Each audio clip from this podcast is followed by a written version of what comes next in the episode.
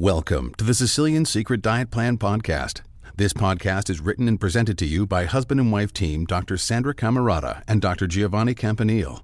Sandra is a psychiatrist and was born and raised in Sicily, and Giovanni is a cardiologist. They have written the Sicilian Secret Diet Plan book and podcast in order to introduce a wider audience to the wonderful taste and health benefits of the Sicilian Mediterranean diet, which will lead you onto a path of longevity and improved health span, the reduction of disease in the later part of your life. The goal is to live not only longer, but better with improved vitality and joy of life. Their motto is Be Well Deliciously. We are the author of the Sicilian Secret Diet Plan.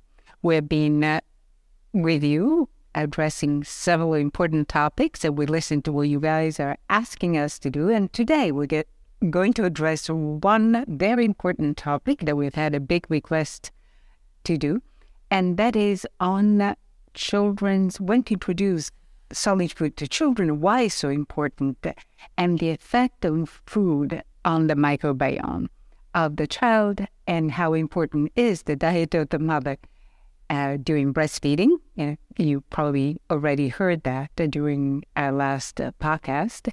And now, when it's time to mix the breast milk together with solid food, and why we do that.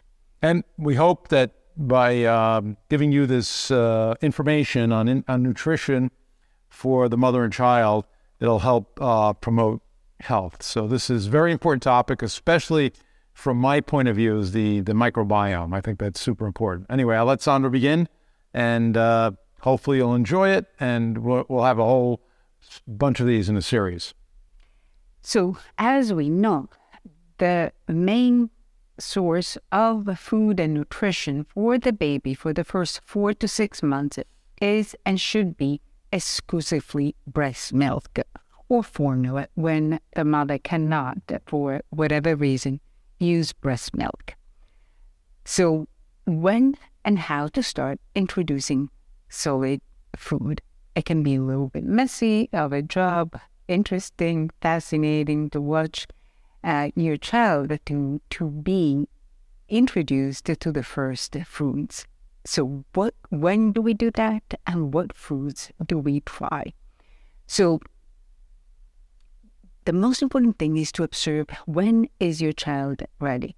The um, Academy of Pediatrics in the United States used to recommend and shortly continues to recommend that six months is the date, the time to start. In a lot of other countries, they, they start introducing solid foods around four months. But in general, the what we need to observe for children is the fact that, you need to know uh, is my baby ready? So the baby has to be able to hold the head steady to avoid choking and has to be upright, be able to sit upright on a chair or in a infant feeding seat, and and has to start to become curious about the food that is around him or her. So once the parents start eating solid foods and the baby is interested, you know that it might be ready. There was a, a recommendation for delaying the introduction of solid foods because we thought that by delaying the introduction of solid foods, we were delaying allergies. And now, actually, the information is pretty much the opposite. The sooner we introduce a variety of foods for the babies, the higher is the chance to decrease allergy formation. And that is also important that during the time of pregnancy for the mother to try to have as many variety of healthy foods, nuts, seeds, um, for the baby to, to start to be used to the introductions of possible foods that tend to be more allergenic than others. So this ties in. Not only is this important for the nutrition of the of the infant, the growth of all its cells, but very important for the uh, microbiome. The microbiome, as we've discussed and explained previously, is the organisms and mainly the microbiome of the gut. But the microbiome, um, just to get the terminology correct, the microbiota is the organism and the microbiome is the organism and its genetic makeup. And we have more uh, bugs or or organisms, and these organisms are, you know, we we now talk about bacteria, but they are viruses, fungi, and bacteria. But mostly the bacteria that we know about is what what's important, and they're located in the skin, the oral cavity, the urogenital tract, and the gut. The gut's the most abundant of these. So, what we are interested in is uh, during birth and during these feeding that the microbiome in the first thousand days of the baby's life becomes, um, you know, as good as possible. The mix has to be as good as possible, and then introducing solid foods adds to this. And by age 305, the microbiome is pretty much the microbiome that the child will carry on for the rest of his or her life. So that's why it's so important to make sure that we feed the baby the right foods to form the perfect microbiome that will help to minimize chronic illnesses and would optimize longevity and health span for the child. And because the microbiome has critically important functions for the child, for the adolescent, and for the adult. You know, our health depends on a good microbiome. It's important for digestion and metabolism of food. When you eat things, the good bugs inside your gut, really, without the good bugs, we really couldn't have normal digestion.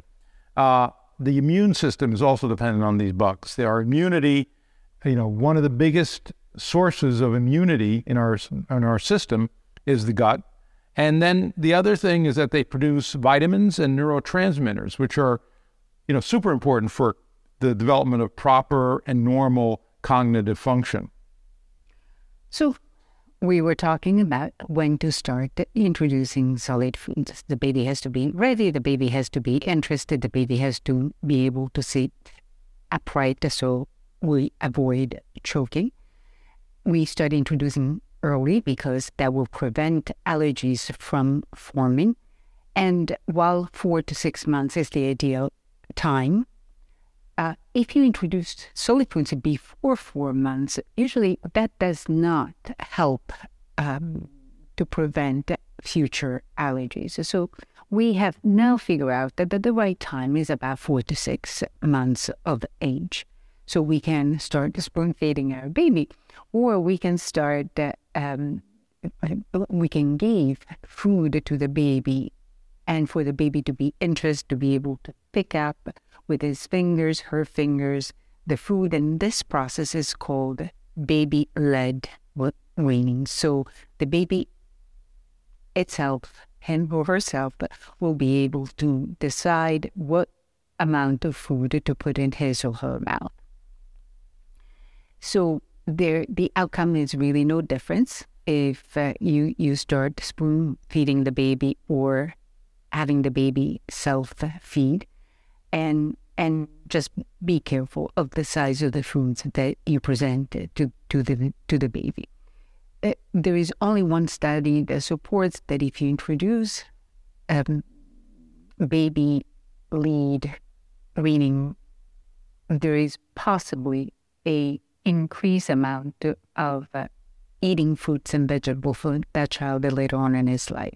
The baby, uh, um, once we introduce eggs, nuts, and seeds around the four to six months of age, they have a significant four to six fold significant decrease in the possibility of developing allergies. So this is, these are important concepts because the allergies are very important. You know, they, they can be lifelong, these allergies. So it's a very important benefit for the baby.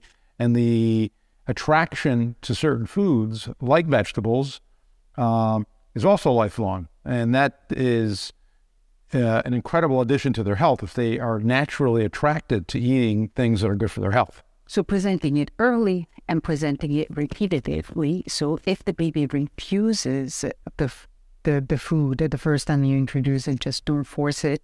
You know, remember that up to nine months, the the most important source of nutrition for the baby still breast milk, is still formula, and the food is the solid food is just an introduction for the baby to become accustomed to become excited. So if the baby refuses, just try a couple of times on the first feed and then introduce the same food three times, one after the other, um, in the next few days.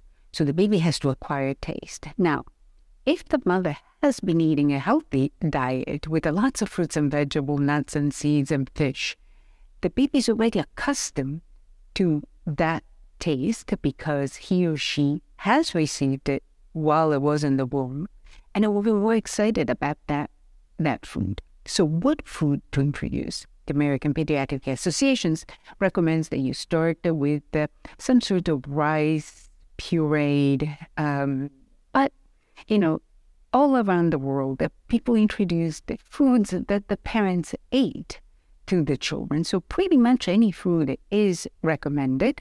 Starts with starting with the pureed vegetables.